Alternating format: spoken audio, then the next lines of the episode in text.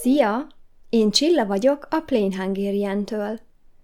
Audiókat készítek A1 és A2 szinten magyarul tanulóknak.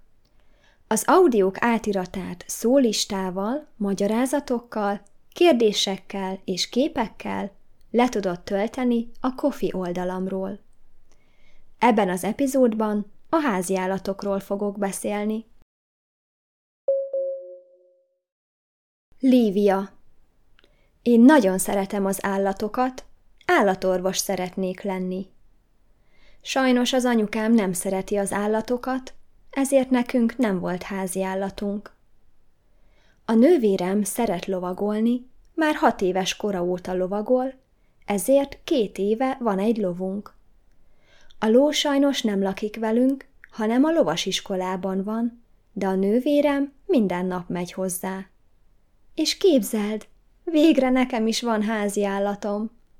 Négy hónapja kaptam egy kis cicát, nagyon boldog vagyok.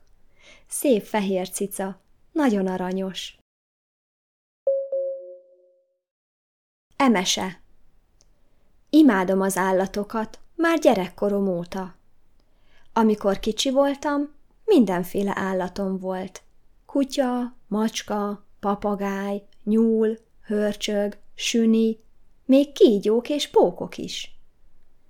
Már dolgozom, és nincs sok szabadidőm, ezért nincs sok állatom. Csak két kutyám és két macskám van. Minden nap sétálok a kutyákkal, és sokat kirándulunk is. Nagyon szeretnék egy akváriumot, sok szép színes hallal, de túl kicsi a házam. Mihály Allergiás vagyok a macskaszőrre, ezért nincs házi állatom, de nem baj. Szerintem nem jó, ha a kutya vagy a macska a lakásban van, mert mindig takarítani kell. És mit csinálsz akkor, amikor utazol? A kutya és a macska otthon marad?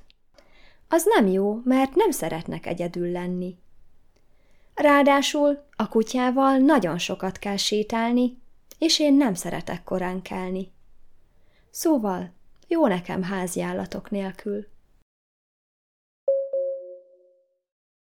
Boldizsár Most nincs háziállatunk, de amikor gyerek voltam, a szüleimnél mindig voltak kutyák, és ez nagyon hiányzik.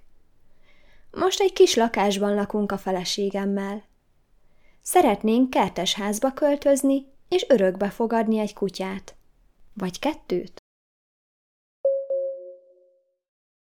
Csilla Amikor gyerek voltam, nagyon sokat voltam a nagymamámnál, és imádtam, hogy mamánál minden állat volt. Nem csak kutya és macska, hanem csirkék, kakasok, libák, disznók, nyulak, galambok, és még kecskék is.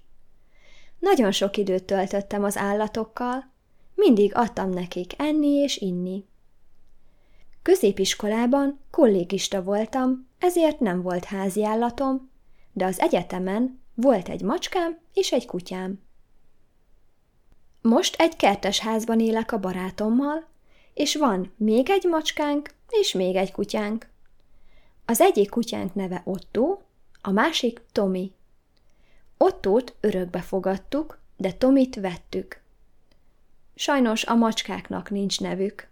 Tudom, nem vagyok kreatív, ezért az egyiket úgy hívjuk, hogy kismacska, a másik pedig a nagymacska. Nagyon szeretem az állatokat, de utálom az állatkerteket. Nem szeretem az akváriumot és a terráriumot sem.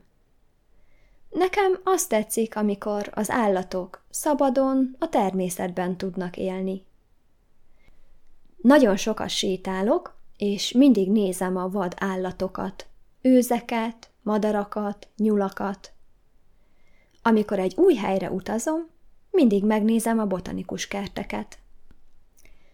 Lehet, hogy egy kicsit fura vagyok, mert én szeretem a kígyókat és a bogarakat is. Szerintem nagyon különlegesek és szépek, de nem szeretnék semmilyen kígyót a házba.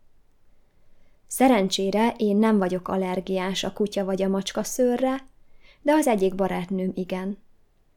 Ezért neki nem olyan jó, amikor nálunk alszik, de ő is nagyon szereti az állatokat, főleg a kedves kutyánkat, Ottót. Tomi is aranyos, de ő más, mert ő vipera kereső kutya. Szerintem nagyon jó, hogy vannak háziállatok. Szeretek velük időt tölteni, sokat játszunk, sétálunk. Ez volt a mai rész. Remélem, hogy tetszett. Ha van kedved, írj az audiómról értékelést, küld el egy magyarul tanuló barátodnak, iratkozz fel, és ne felejtsd el letölteni az átiratot a Kofi oldalamról. Szia!